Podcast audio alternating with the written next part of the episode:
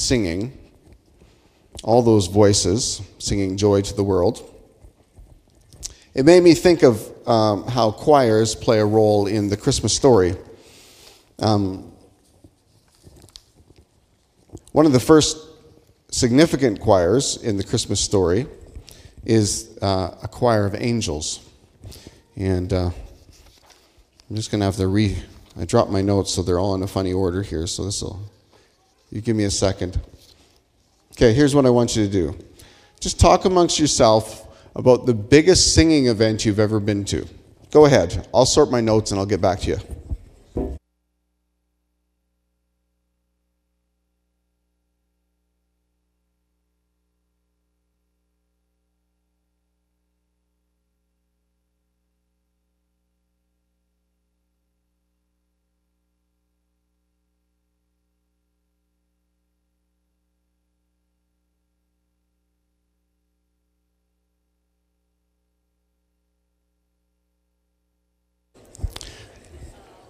All right, I'm back. Okay. Let me read to you about that angelic choir. Luke chapter 2 and verse 8, it says, And there were shepherds living in the fields nearby, keeping watch over their flocks at night. An angel of the Lord appeared to them, and the glory of the Lord shone around them, and they were terrified. But the angel said to them, Do not be afraid. I bring you good news that will cause great joy for all the people. Today in the town of David, a Savior has been born to you. He is the Messiah, the Lord. This will be a sign to you. You will find a baby wrapped in cloths and lying in a manger. Suddenly, a great company of the heavenly host appeared with the angel, praising God and saying, Glory to God in the highest heaven, and on earth peace to those on whom his favor rests.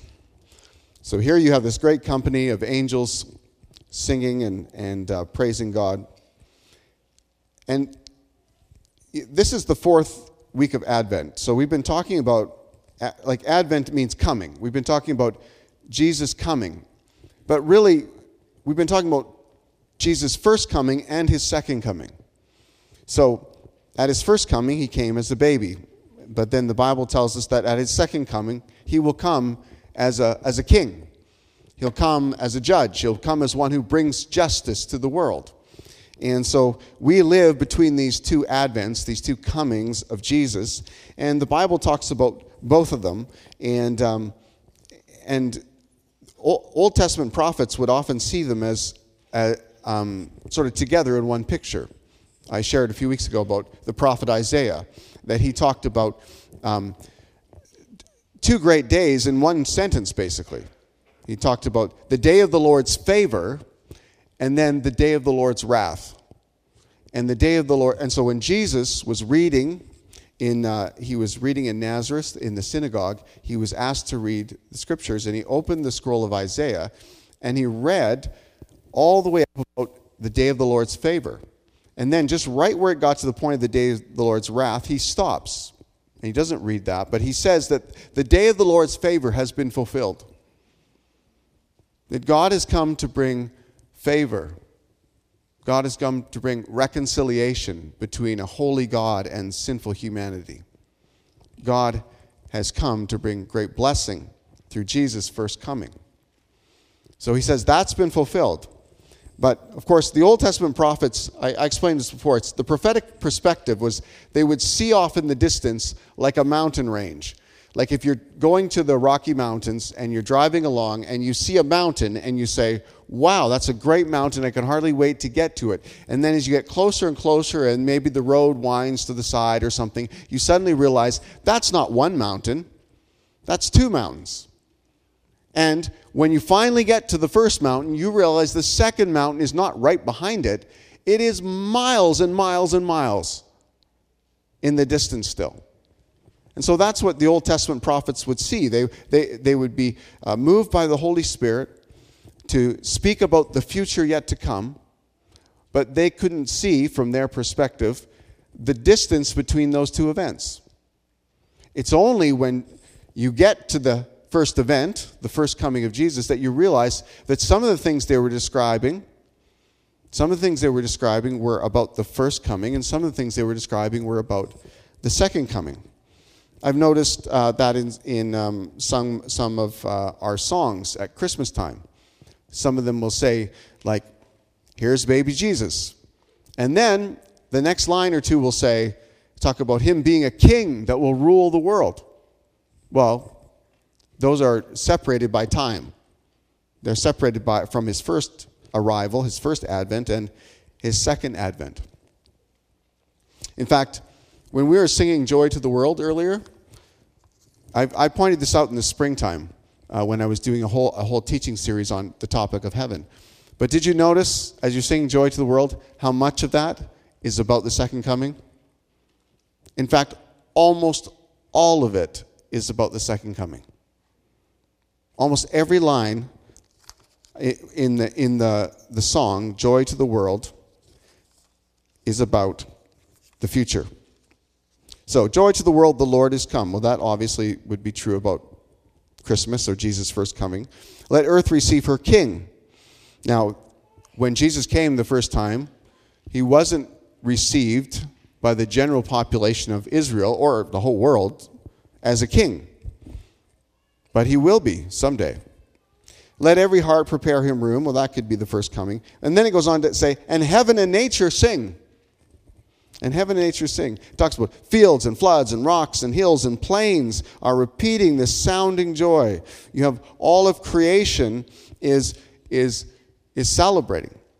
And it's, it's a, to me, it's an echo of the teaching in Romans chapter 8, where in Romans chapter 8 it says that creation is groaning, not celebrating, but groaning waiting for the revelation yet to come. And the revelation that's described there is that the people of God will be fully revealed. Right? So it's um, in the spring, I had uh, an example. I had uh, a train set up here, and the front was uh, represented Jesus and his uh, life that he lived, his sinless life, his sacrificial death on behalf of sinful humanity, and, his, and he, the fact that he rose again. And then I said, that train, because he has ro- risen from the dead, that means that Scripture says that that means that we can have confidence or we can trust in him as our Savior, and he will raise us from the dead. So this, this uh, locomotive is connected to the next car. But then in Romans 8, we learn that all of creation is longing for that second train to come. And so it's sort of like you. So here's Jesus rises again the promise that we will, if we're trusting in Him, if we're His followers, that we will rise again. And then all creation is longing for that to happen because it's, it means that creation will be renewed. Many times in the New Testament, it talks about the renewal of all things. So if you're talking about the things you find in joy to the world, it's talking about the renewal of all things that he's going to bring to the world. So when you read, No more let sins and sorrows grow, well, they still do in the day that we're living in but not in the future. Nor thorns infest the ground. That's, a, that's part of the, the curse that came on Adam and Eve in the garden. He comes to make his blessings flow how far? Far as the curse is found. And the curse is, that's talking about everywhere that sin and selfishness has infected the world. Its effect on people, its effect on creation. There's been a spoiling of God's good creation there's been a, uh, there's been a, uh, a brokenness that's come into human relationships. And so, as far as the curse is found, and we see evidence of the curse all over the place, watch the news. Probably you only have to watch it for five to ten minutes, and you see the curse. You see human relationships that are destroyed. You see uh, people destroying the planet. You see, you see all sorts of different things that are happening. But as far as the curse is found, as far as sin has infected the world, he will make his blessings flow. That's the promise yet to go. And then the last, the last verse says, He rules the world with truth and grace. That's yet to come. And makes the nations prove the glories of his righteousness and wonders of his love. That's, that's the second coming. That's the second advent. So almost all of Joy to the World is talking about the second coming of Christ. You know, there's another I love that one of my favorite Christmas carols for the lyrics is the song Oh Holy Night. Oh Holy Night. Man, we're on a theme of singing, so maybe let's just. Uh, do you want to try this? I'll see if I can get us started. And we'll just sing two verses. So we'll sing the first verse and the third verse, but th- hopefully they'll get up there for you. And uh, if they don't, some of you will know it by heart, and you can you can belt it out and help the rest of us. Okay. Oh, holy night, the stars are brightly shining. It is the night of the dear Savior's birth.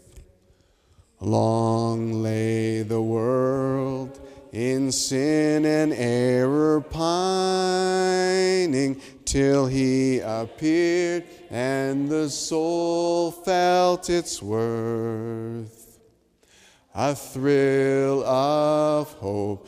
The weary world rejoices, for yonder breaks a new and glorious morn. Fall on your knees.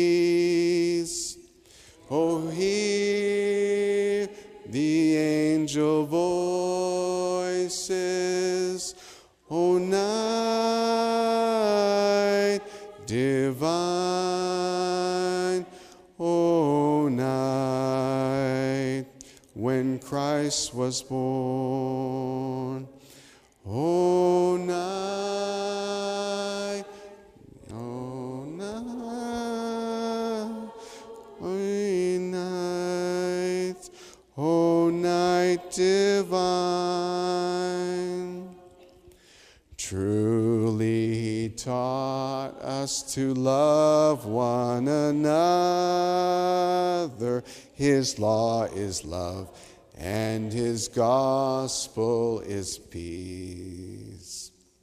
Chains shall he break, for the slave is our brother, and in his name all oppression shall cease. Sweet hymns of joy in grateful chorus raise we and all within us praise his holy name. Christ is the Lord. Oh, praise his name forever.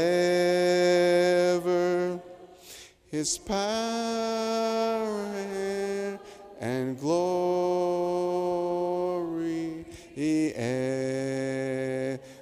evermore proclaim. His power and glory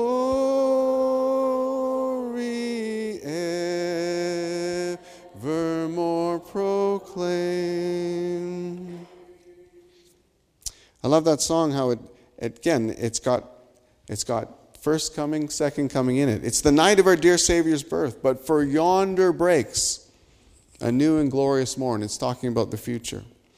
Chains shall he break, for the slave is our brother, and in his name all oppression shall cease. We live in a time where all oppression has not ceased yet. We see oppression in our world. Many of us have experienced oppression in different ways. It's still here with us. But there's a day coming when that will be changed. And just even the last line says, Christ is the Lord, oh, praise his name forever. Well, he is Lord. That is true. But his lordship is not, like in some ways, there's a, there's a way in which his lordship is already applied, but there's a, a fuller expression of that yet to come. There's a fuller experience of that for the people and the nations of the world. And then when it talks about forevermore proclaim and praise his name forever, well, those things are, uh, those things are future. There will, be a, there will be a forever yet to come. So we're living between the two Advents. We're living between his first coming and his second, and his second coming. And you know, we can be troubled in between. In the time where oppression hasn't ceased, in the time where the curse is still found, It can be troubling for us. We can have all sorts of things that, that bring us uh, trouble uh, to our hearts. And the Christmas story I find is very fascinating because it's got several moments in it where the troubled hearts of the people are the concern of God. And maybe you've never thought of this before, but when your heart is troubled, that is a concern of God, that He actually cares about your troubled hearts. Now, I don't know what might be troubling you. It could be anything, right? You might be, it might be financial troubles. It might be uh, work troubles. It might be schooling troubles, right? Uh, I love that uh, we just heard that we're coping, right? That's life, right? We're coping. We're, we're getting by. Maybe just barely, or we're just hanging on, or some, day, some days we may feel overwhelmed and we don't think actually we can get by. God cares about those trouble, the troubled hearts that are within us.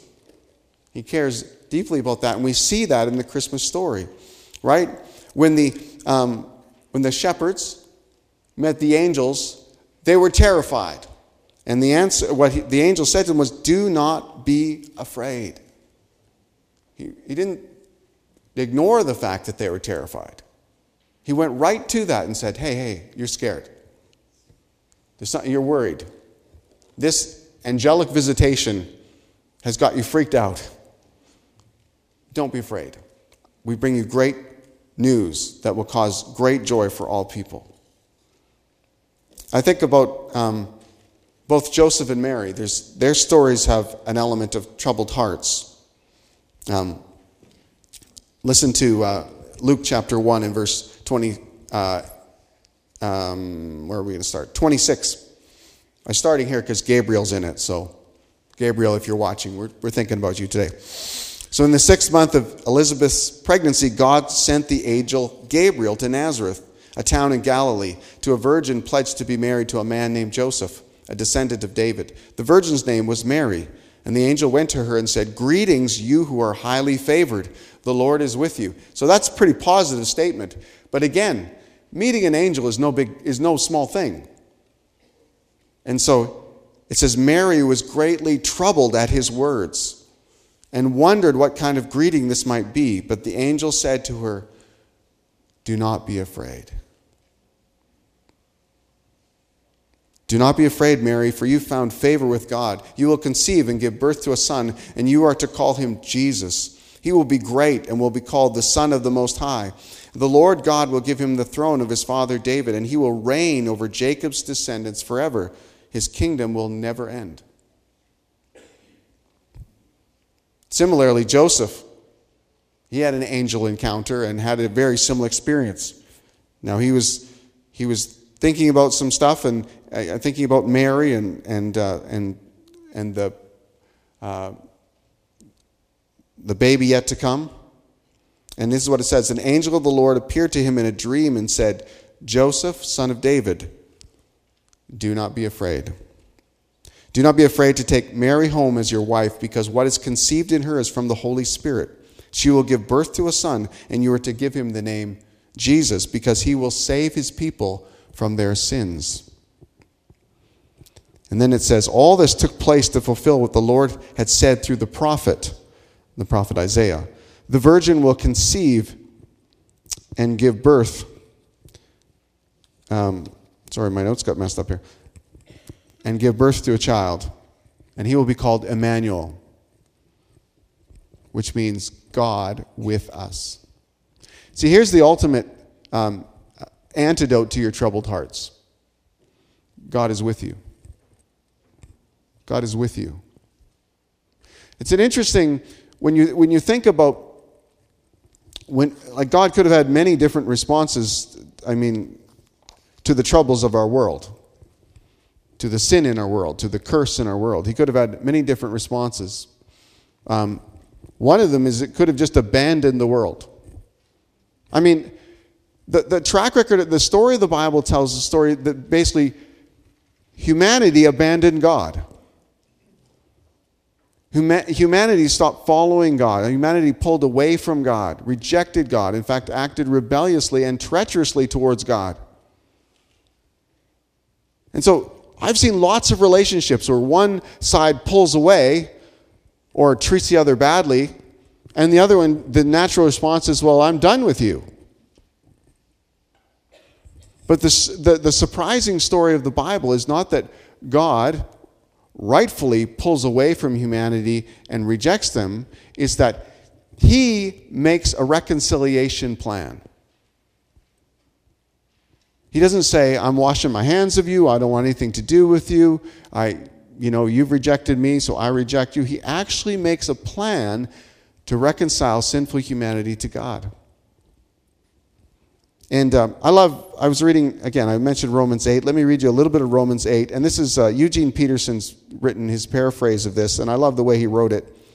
it it's, it's great. It says, With the arrival of Jesus, the Messiah, that fateful dilemma, the dilemma of sinful man can't be with a holy God unless it's fixed. That's the dilemma. That fateful dilemma is resolved. Those who enter into Christ's being here for us no longer have to live under a continuous low lying black cloud. it's a good description of the curse of sin and all the things that come with it. A new power is in operation. The spirit of life in Jesus Christ, like a strong wind, has magnificently cleared the air freeing you from a fated lifetime of brutal tyranny at the hands of sin and death. God went for the jugular when he sent his own son. This is a pretty creative way of writing this. God went for the jugular when he sent his own son. He didn't deal with the problem as something remote and unimportant.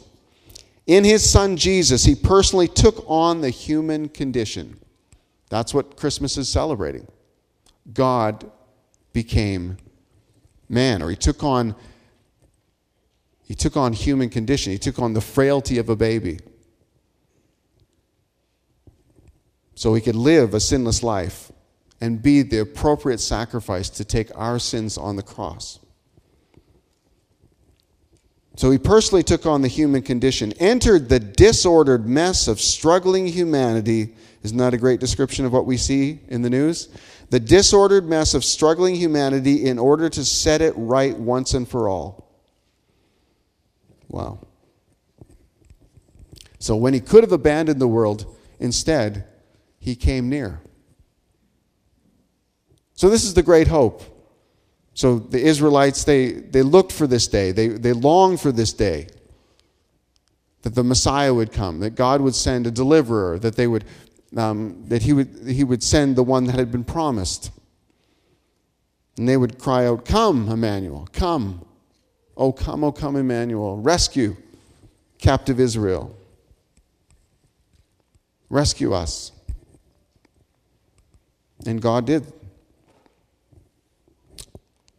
It's an amazing thing when you think about all that is wrapped up in baby Jesus. Hope, peace, love, joy. We celebrate those things through the four weeks of Advent and what the candles represent. But it's, it's the amazing thing that God came near. When we were troubled, when we were at our lowest point, God came near. And I think it's something that is true for humanity as a whole. It's just true for us personally as well. It's true for us personally as well. When you're at your most troubled point, when your heart is the most troubled, that God is willing to come near. God is willing to do, in fact, He does through Jesus what is, what is necessary in order for us to have that near relationship with God. I want to read you just John 14. So, this is Jesus. Later on in his life, he's, he's he knows he's going to the cross. He knows he's going to take the sins of the world on him so that he will take our sins so that we can receive in exchange his righteous track, track record, his perfect obedience track record. So he, he takes our sins and we receive his right. It's this incredible exchange that's offered at the cross. So he's getting ready for that, but he's about to leave his closest friends. So he, he sits down with his 12 disciples and he has a talk with them. And it's the same talk at the beginning of the, his life story at the end. It starts with the same line. He says, Do not let your hearts be troubled. Do not let your hearts be troubled. You believe in God, believe also in me. So he's inviting them just put your trust. Put your trust in me. My father's house has many rooms. I love this part because it's really just saying there's room for all of us. There's room for all of us in, uh, in where God is leading us to. My father's house has many rooms. If that were not so, would I, would I have told you that I'm going to prepare a place for you? Now, I love that he says preparing a place for you. Because if someone really knows you and prepares a place for you, it's going to match, it's going to fit you. You're going to like it. Um, sometimes I'm, uh, I'll make a meal for somebody, but sometimes I don't know them. I don't know what they like to eat. So I'll make a meal that I like to eat, and then they'll show up and, and I'll feed them the meal, and they'll be like, oh, yeah, okay. so for a meal that might be a delight for me might be a struggle for them because I don't know them really well. But when I get to know somebody, then I do a better job of preparing a place for them. And Jesus knows us. He knows you intimately. He knows every facet of your life. He knows you better than you know yourself. So if he's the one going to prepare a place for you, it's going to match you so well. It's going to be it's going to be everything you could possibly imagine it could be. It's going to be amazing. But I was thinking about it and I thought, you know, what, his going to prepare a place for us isn't just about going to heaven and, and, and making sure that that's going to just be right. His going to prepare a place for us included the cross. That's how he prepared the place. That's, in fact, there's two preparations. They're preparing a place, but there's also preparing a person. So his going to the cross, his being willing to take on your sin and my sin, was, made it, was what made it possible that we could ever stand before a holy God. Because how could I, a sinner, stand before a holy God and not be terrified? The only way I can do that is if I am clothed in the righteousness of Jesus. If his perfect obedience and his perfect track record was my own. Because I mess up. I sin. I do all sorts of things where I make the whole world about myself. I, am I'm, I'm selfish and self centered. So to stand before a holy God, He's not just going to prepare a place, but He's got to prepare a person. And that's not not, it's not because I can act perfectly, but he's actually going to credit to my account his perfect obedience. It's like if you change, if, it's like if you traded bank accounts with a billionaire. I don't know who's the richest in the world right now, but let's just say it's Bill Gates or whoever, but or Elon Musk or something. Let's say Elon Musk. He comes to you and he just says, "Hey, Steve, you want to trade bank accounts?" I would say, well, mine's mostly in the red, but are you sure you want it? And he'd be like, yeah, I, you know, I'm, I'm willing to trade bank accounts with you. I'm saying, well, you've got billions and billions and companies galore and all that. Are you sure about this? I mean, it's crazy thought. But Jesus does that. He comes in, he says, I'm offering you perfect, sinless track record that you could stand before a holy God and not be terrified. And in exchange, I will take all the blame and all the shame for your sin.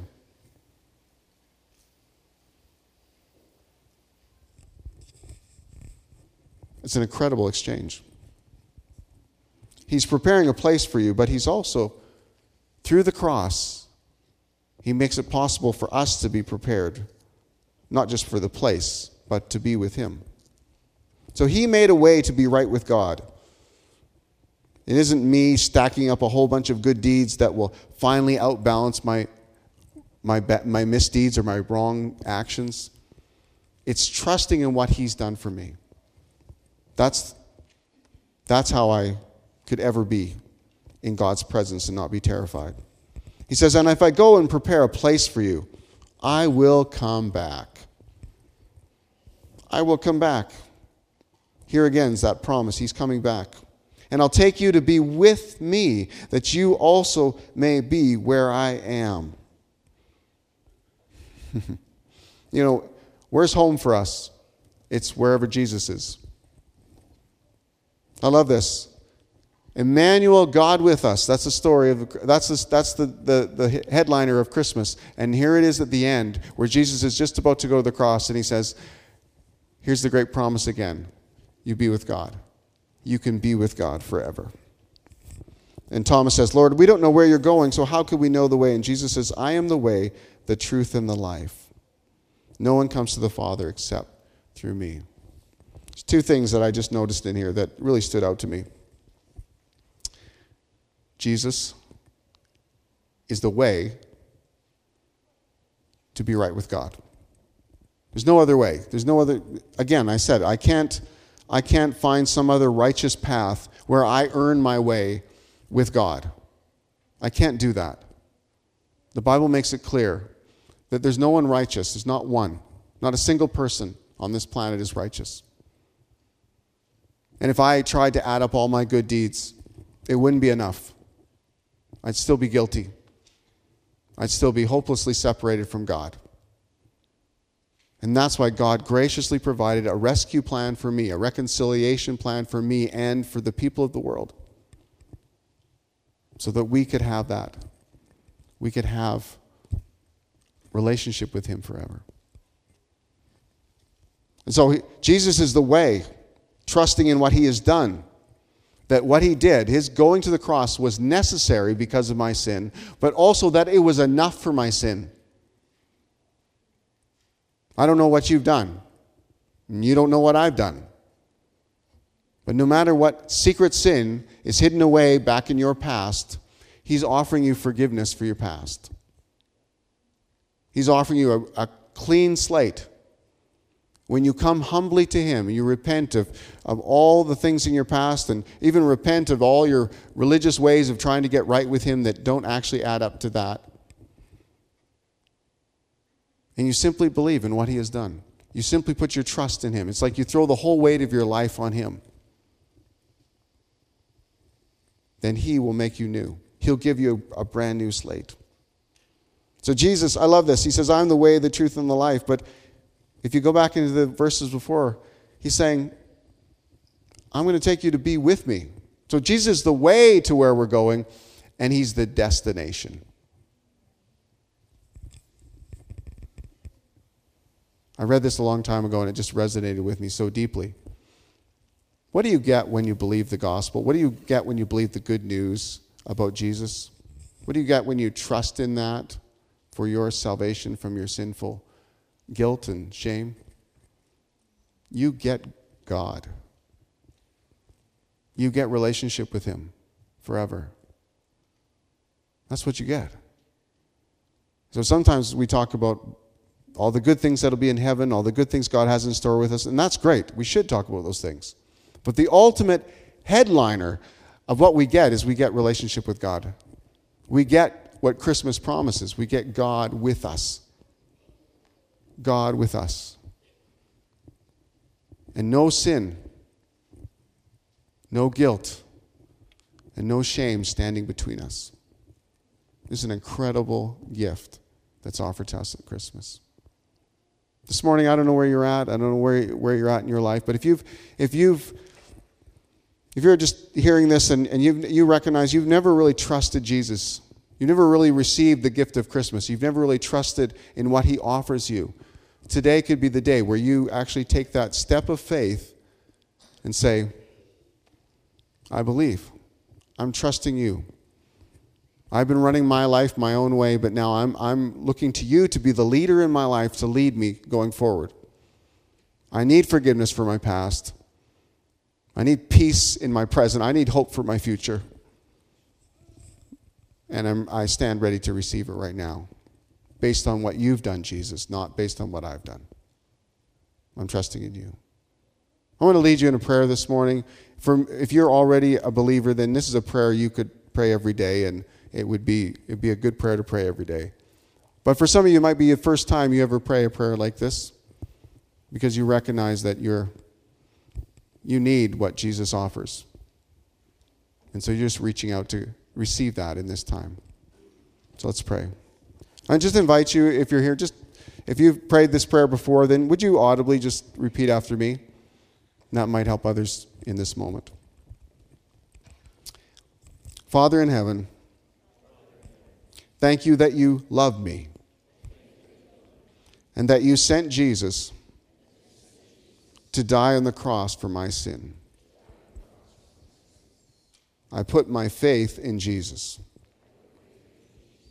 as my Lord and as my Savior. Help me live a life that honors you by the power of the Holy Spirit. And everyone said, Amen. Let's worship Him as we close our service. We'll invite you to stand and sing with us one more time.